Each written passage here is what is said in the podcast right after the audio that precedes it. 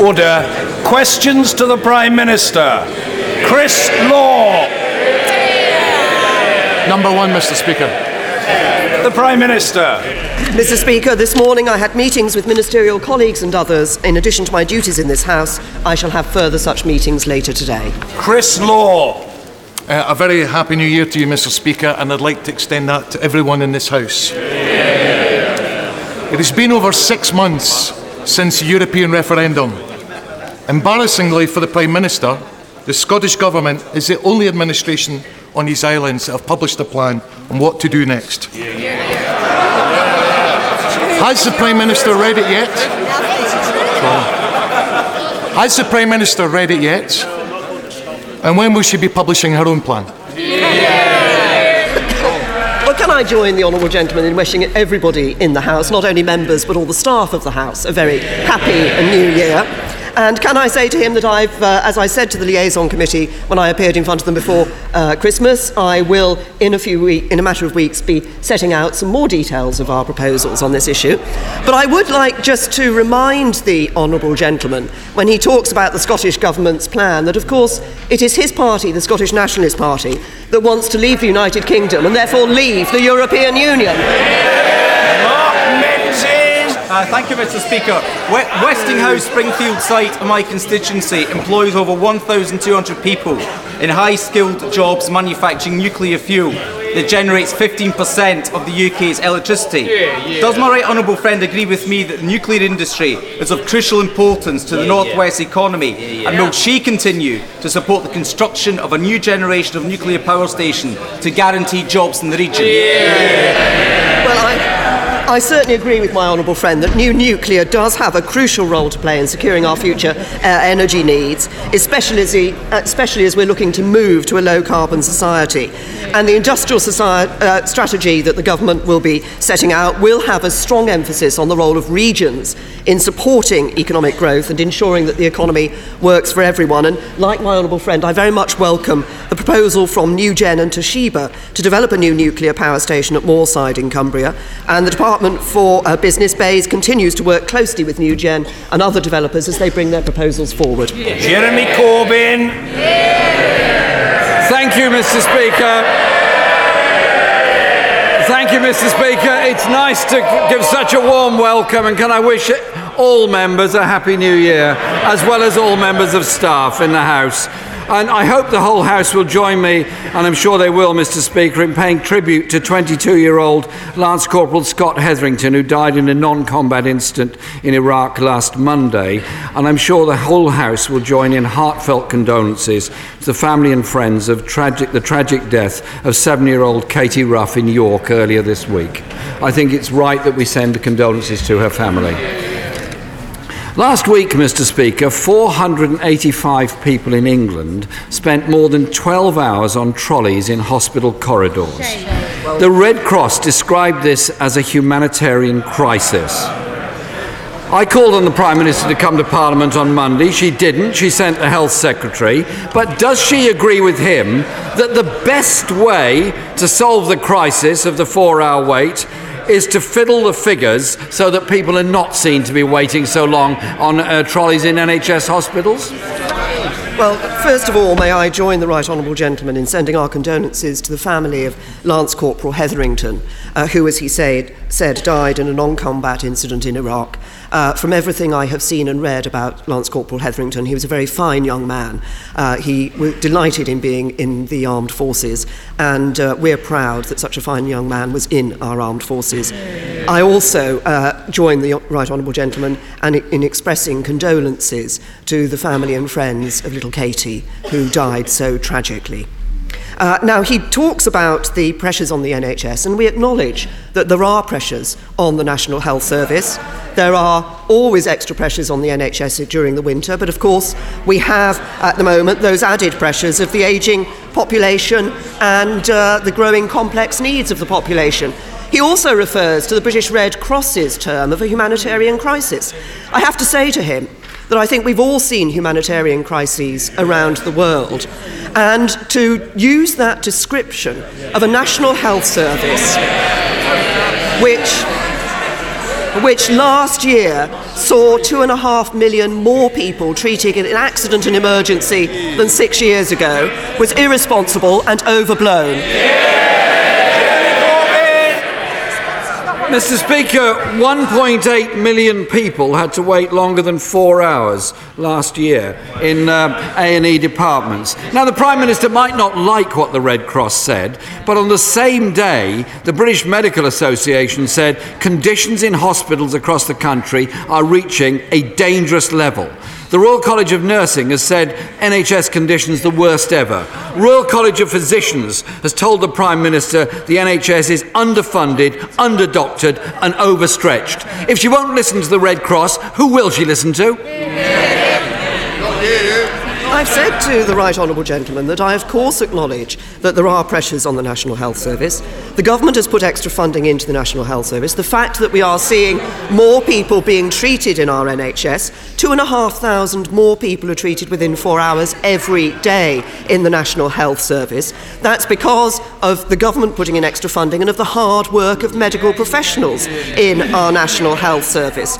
But I also say to him, it's not just a question of targets in relation to the health service, and we continue to have a commitment, as the health secretary has made clear, to the four hour target. It is a question of making sure that people are provided with the, the appropriate care for them and the best possible care for them in their circumstances. Jeremy Corbyn. Mr. Speaker, she seems to be in some degree of denial about this and won't listen to and won't listen to professional organisations who've spent their whole lifetime doing their best for the NHS. But can I ask her if she'll listen to Sean, who works for the NHS? She has a 22 month old nephew. He went into hospital. There was no bed. He was treated on two plastic chairs pushed together with a blanket. And she says one of the nurses told her sister, It's always like this nowadays. And she asked a question to all of us Surely we should strive to do better than this. Does the Prime Minister and the Health Secretary think this is an acceptable way of treating a 22 year old, 22 month old child needing help? I accept there have been a small number of incidents where the where where unacceptable practices have taken place. But what matters, what matters, we don't want those th- those things to happen. What matters is how you then deal with them, and that's why it's so important that the NHS does look uh, into issues where there are unacceptable uh, incidents that have taken place and then learns lessons from them. But I come back to the point that I was making earlier. He talks about the hard-working healthcare professionals like Sean in the uh, National Health Service, and indeed we should be grateful for the work, all those who are working in the NHS. Over the Christmas period, in the Tuesday after Christmas, we saw the busiest day ever in the National Health Service. And over the few weeks around Christmas, we saw uh, the day when more people, more people were treated in accident and emergency within four hours than had ever happened before. This is the reality of our National Health Service. Corbyn. Mr. Speaker, we all thank the NHS staff and we all praise the NHS staff. But her government is proposing through sustainability and transformation to cut one third of the beds in all of our hospitals in, in the very near future.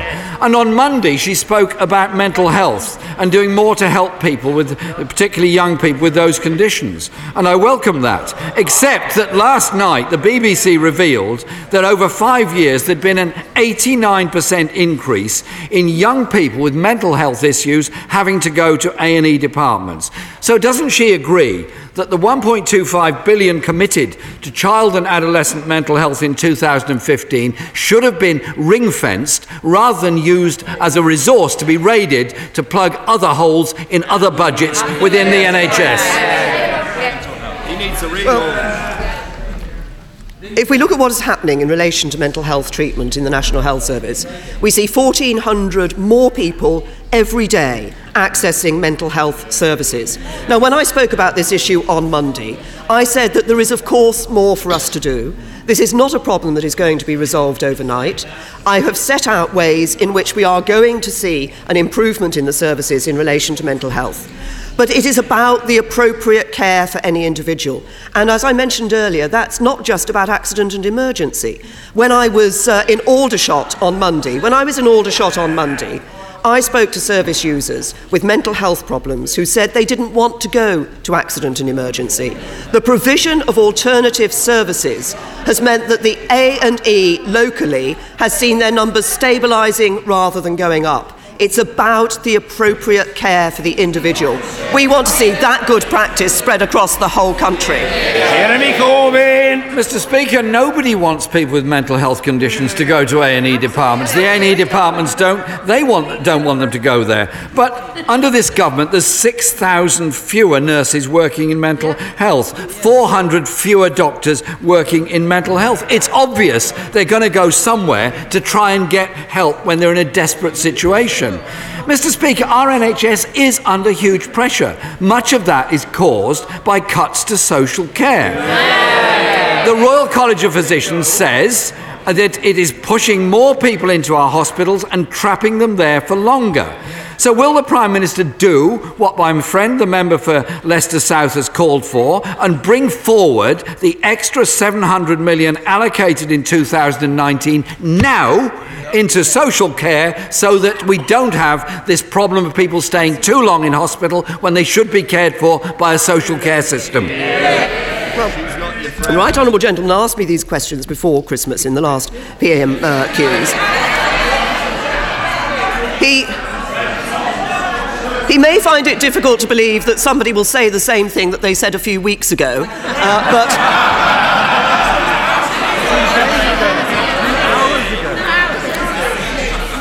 we have, we have put extra money into social care. We, in the medium term, we are ensuring that best practice is uh, spread across the country because he talks about delayed discharges. There are some local authorities working with their health service locally where there are virtually no delayed discharges. 50%, 50%, half of the delayed discharges are in only 24 local authority areas. What does that tell us? It tells us it's not just about funding, it's about best practice. But if the right honourable gentleman comes back to me and talks to me about funding again, he should think on this. We can only fund social care and we can only fund the NHS if we have a strong economy. We'll only have that with the Conservatives. Mr. Speaker, I'm sorry to have to bring the Prime Minister back to the subject of social care, which I raised before Christmas. The reason I did so, and I will continue to do so, is she hasn't addressed the problem. The government has cut 4.6 billion from social care budget. Yes. The King's Fund says there is a social care funding gap of 2 billion pounds almost this year. Earlier this week, the Prime Minister said she wanted to create a shared society. Oh, well, we've certainly got that. More people sharing hospital corridors on trolleys. More people sharing waiting areas at A&E departments. More people sharing in anxiety created by this government. Our NHS, Mr. Speaker, is in crisis, but the Prime Minister is in denial. Can I suggest to her, on the economic question, cancel the corporate tax cuts, spend the money where it's needed on people in desperate need in social care or in our hospitals. The right honourable gentleman talks about crisis. I suggest he listens to the uh, honourable member for Don Valley, a former Labour health minister, who said the following With Labour, it's always about crisis. The NHS is on its knees. We've got to be a bit more grown up about this. And he talks to me about corporation tax uh, and uh, restoring the cuts in corporation tax. The Labour Party has already spent that money eight times. The last thing the NHS needs is a cheque from Labour that bounces. The only way that we can ensure we've got funding for the National Health Service is a strong economy. Yesterday, the Right Honourable Gentleman proved that he's not only incompetent, but that he would destroy our economy, and that would devastate our National Health Service.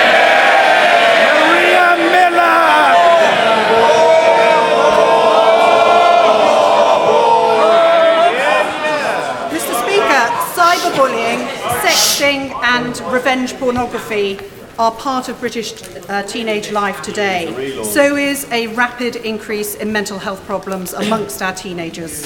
How is the Prime Minister helping to tackle the pressures that teenagers face in Britain today? Well, my honourable, right honourable friend raises a very important point, and one of the things I've spoke about when I spoke about mental health on Monday is actually trying to ensure that we can provide some better training for staff and teachers in schools to identify the early stages of mental health crisis, mental health problems for young people, so that those problems can be addressed. I think it's something like half of all mental health problems start before the age of 14. So this is a real issue that we need to address. We're going to uh, uh, look at how we can provide that training, and we'll be looking at a number of other ways in which we uh, will be also be reviewing the uh, mental health services provided for young people to ensure that we can identify what is working and make sure that that is spread, good practice is spread across the country. Angus Robertson. Speaker, may I begin with a tribute to Father George Thompson, who died shortly before Christmas. He led a remarkable life uh, as a teacher, as a priest, and as the SNP Member of Parliament for Galloway. We extend our sympathies to his family. Mr. Speaker, all of us in this House and across these islands care about the peace process and about the democratic institutions in Northern Ireland. So may I wish the Prime Minister well, the Taoiseach, the Northern Irish Secretary, to the political parties, all the best in trying to resolve the serious political difficulties there. Will the Prime Minister tell us what the consequences will be if no agreement can be found? First of all, may I join the Right Honourable Gentleman in offering condolences to the family and friends of the Reverend George Thompson, who, as he says, was the MP for Galloway between 1974 and 79, and I believe was the first former MP in modern times to be ordained a Roman Catholic priest. Uh, on the issue that he's raised about the political situation in Northern Ireland, we are taking this, extre- obviously treating this with the utmost seriousness. As he will know, my right honourable friend, the Northern Ireland Secretary, made a statement in this House earlier this week on this, uh, on this issue. He's spoken to the First Minister uh, and the former, uh, the, the former Deputy First Minister, uh, and he's urging all parties to work together to find a way forward. I myself have also spoken to the Taoiseach uh, about this issue, so we are uh, putting every effort into this. Um, the legislation is that if within seven days uh, we don't have um, a nomination for a Deputy First Minister, then the matter would go to an election. Angus Robertson. Mr. Speaker, the Prime Minister has indicated that she wants to take the views of the elected representatives and the devolved institutions on Brexit seriously. So it stands to reason then that if there is no Northern Irish Assembly and there is no Northern Irish Executive for much of the time before the March timetable that she has set before invoking Article 50, that she'll be unable to properly consult, to fully discuss, and to find agreement on the complex issues during this time period.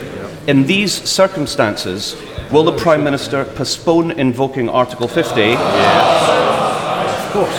Yeah. Northern Ireland. Will she postpone Article 50? Or will she just plough on regardless? It's it's about ensuring, as he, as he says, we want to ensure that we do hear the views from all parts of the United Kingdom. That's why we have established the JMC uh, European uh, committee specifically to take the views and the JMC plenary, which is also uh, obviously meeting more frequently than previously. And I'm clear that, first of all, we want to try to ensure that within this period of seven days we can find a resolution to the political situation in Northern Ireland so that we can continue to see uh, the, uh, the Assembly government continuing. Um, but I'm also clear that in the discussions that we have, it will be possible. I mean, it is still the case that actually ministers are in place uh, and that obviously there are executives in place, that we are still able to take the views of the Northern Ireland people.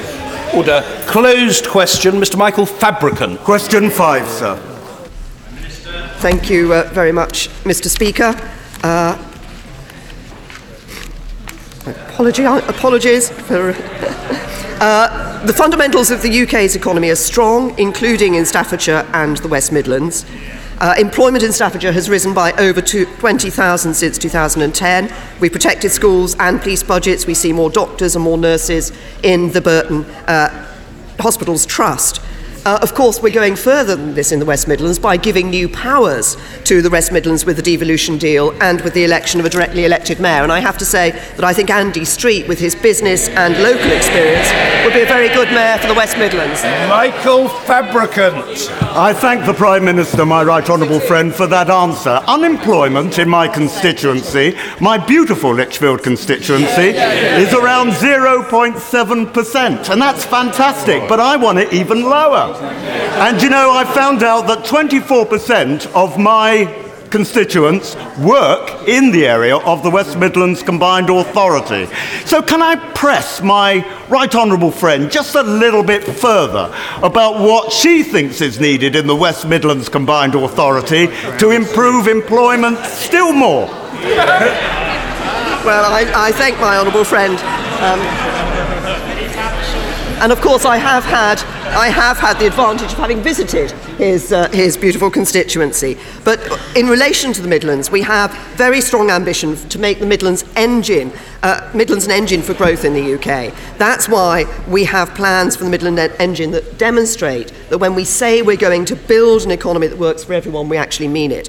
At the autumn statement, my right honourable friend the Chancellor confirmed things such as the £5 million for a Birmingham rail hub, a 250 million Midlands Engine Investment uh, Fund, and will shortly be publishing a strategy for the Midlands Engine. But I repeat the point that I made that I think for the West Midlands, having the devolution deal, having the mayor, and having the right person elected as mayor, and who I think will be Andy Street, is absolutely crucial. Ian Murray. Happy New Year, Mr. Speaker. Sir Ivan Rogers, in his resignation letter, said that people may have to deliver messages to the government that they may find disagreeable. So here is a message the Prime Minister may find disagreeable. Her lack of priority for the single market is putting jobs in Scotland and the economy at risk. Uh-huh. That means her government is as big a threat to the Union as the SNP. Her government is not worthy of the trust of Scots, let alone their blind trust. So, will the Prime Minister take this opportunity to apologise for threatening the Union and give a solemn promise to every single person in this country that they'll not be a penny worse off after a Tory Brexit? The Honourable Gentleman will be very well aware that I want to see the best possible trade deal for the United Kingdom with the EU, the best possible deal for trading with and operating within the single European market. When we enter the negotiations, obviously, that is one of the uh, uh, issues that I have said that I want to see, and we will be out there and be delivering on it. And unlike the sort of downplaying that he does uh, about the uh, approach that we're taking, I have to say it is this government that is ambitious for the opportunities that are available to this country once we leave the European Union. Antoinette Sandbach. Thank you, Mr. Speaker. Cheshire schools in areas of rurality and areas of high deprivation will receive some of the lowest per pupil funding rates in the country under the new proposed funding formula. Does the Prime Minister agree that these discrepancies must be addressed to ensure that Edisbury pupils get the best possible start in life? I think I think everybody recognises that the way that schools have been funded in the past has been unfair and many pupils have been missing out. That's why I think it is right for us to look at bringing forward a new fair funding formula. Um, making sure that funding is attached to children's needs. Of course, we recognise the particular issues of rural areas in uh, this, and that's why within the uh, fair funding formula, additional funding for such schools has been included. Uh, but of course, the Department of Education has this out for consultation at the moment, and I would urge my honourable friend to make her representations as part of that consultation. Tracy Brabin. Thank you, Mr. Speaker. Dewsbury Hospital A&E is set for downgrade this year. Over Christmas, I had constituents who were waiting 20 hours for a bed in a facility that might not even exist next year.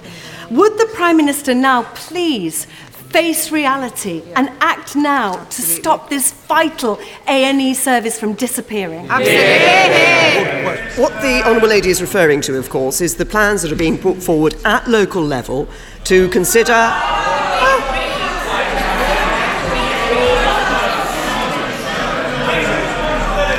Oh, there's far too much noise. I must say to the Honourable Member for Dewsbury that if she were behaving in a, another public place like this, she'd probably be subject to an antisocial behaviour order. Prime Minister.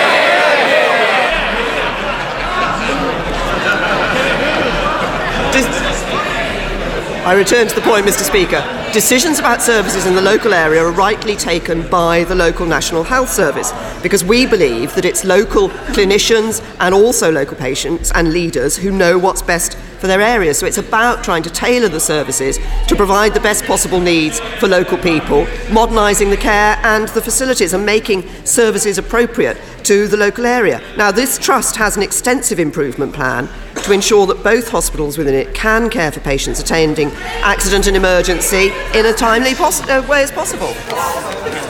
Richard Fuller. Mr. Speaker, next, next, th- next Thursday evening I will host the first session of the Bedford Community Business School, free of charge, open to all, with 250 local people sharing a passion for entrepreneurship and learning tips about business from national and local business leaders. So, will my right honourable friend ensure that a forthcoming industrial strategy has at its heart the passion and the interests of Britain's small business leaders and entrepreneurs? Well, I can absolutely give my honourable friend that commitment. What is important is that the industrial strategy will be looking to the economy of the future. What is the sort of economy that we want in this country? And crucial to that will be the growth that is generated by entrepreneurs, by small businesses, by the very passion that he has spoken about. We want to see an environment in which the, uh, those who can grow can emerge and can develop and can provide future jobs for people and to contribute to the strength of our economy. That's what the industrial strategy is about, and I absolutely agree with my honourable friend. Norman Lamb. Thank you, uh, Mr. Speaker. The Prime Minister, I'm sure, will understand, despite the reassurances, that, are, that there are genuine and really serious concerns amongst staff across the NHS and the care system and patients and their families about the pressures that they are under.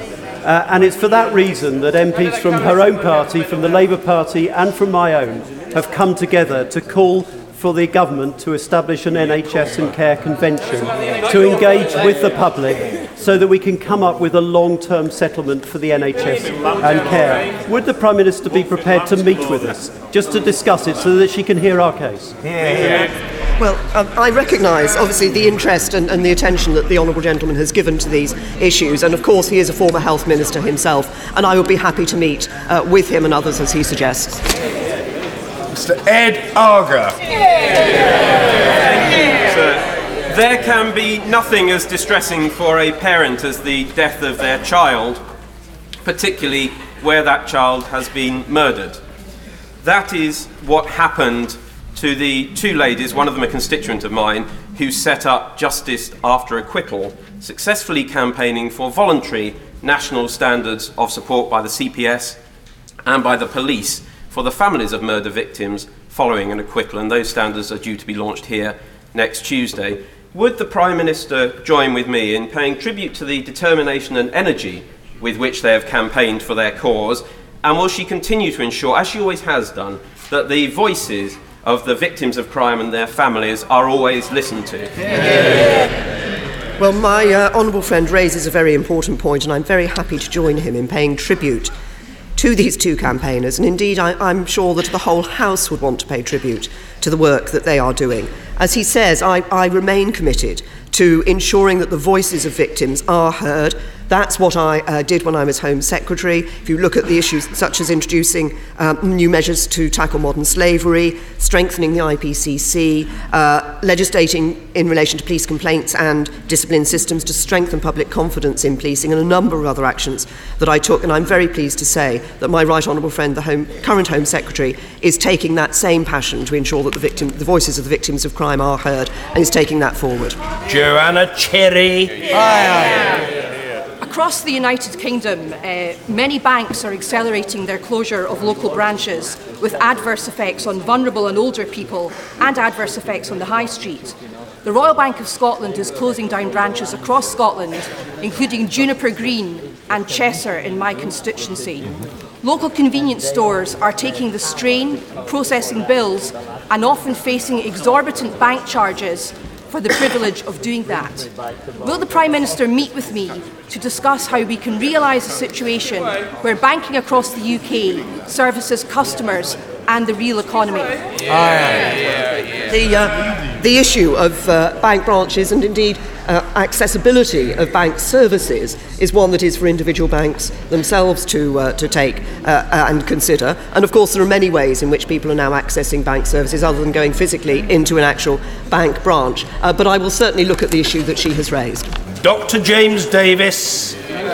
Speaker, building a country that works for everyone means, do, means doing even more to tackle economic and social deprivation that has come to afflict pockets of seaside towns in Rhyl, um, such as Rhyl in my constituency.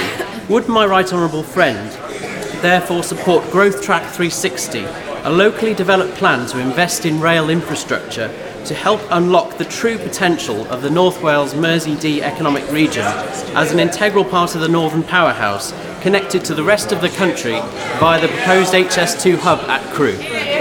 Well, can I uh, say to my honourable friend that I welcome the establishment of the North Wales and Mersey Dee Rail Task Force and the work that they are doing. Uh, and the plan that he mentions sets out an ambitious programme of improvements for the area.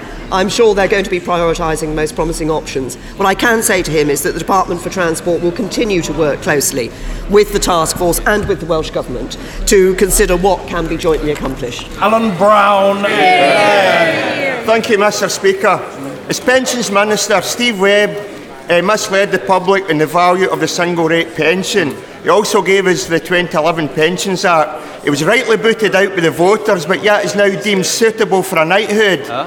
Now, unless the, this government takes action to help the struggling WASPI women, yep. does she not understand that knighthood is a final insult to these women? Action has been taken in the issue in relation to women's pensions. Um, the government took action to ensure that the uh, number of people who were affected in the period for which uh, uh, they were affected would be reduced. And uh, money was put in to ensure that that was possible. But I also say to the Honourable Gentleman that if you look at the new structure that is being put in place for pensions, actually women will be some of the greater uh, beneficiaries of the new structure. Chris White! Uh, thank, thank you, Mr. Speaker. I welcome the Prime Minister raising the awareness of the importance of child mental health this week. Not least because last year 65% of young people requiring mental health support in South Warwickshire had to wait over 12 weeks before starting treatment. Can my right honourable friend outline how the new proposals will improve our support network for such vulnerable young people? Yeah. Well, my honourable friend does raise a very important issue, which of course was alluded to earlier in, uh, in this session of PMQs. We are investing more in mental health than ever before. Um, we're spending a record £11.4 billion a year. And of course, it was Conservative-led government that introduced the parity of esteem between mental and physical health. But as I said earlier, there is more for us to do in ensuring that we see the appropriate care available for people and uh, I cited an example earlier of where I saw excellent work being done to provide care and support for people in the community, um, which was relieving pressure on accident and emergency, but also ensuring people were getting the best possible care for them, which is obviously what we want to see. John Woodcock. Thank you, Mr. Speaker. Strained accident and emergency provision in my constituency is under review, and further up the Cumbrian coast, the community risks losing 24 hour access to accident and emergency and matern- consultant led maternity from its local hospital.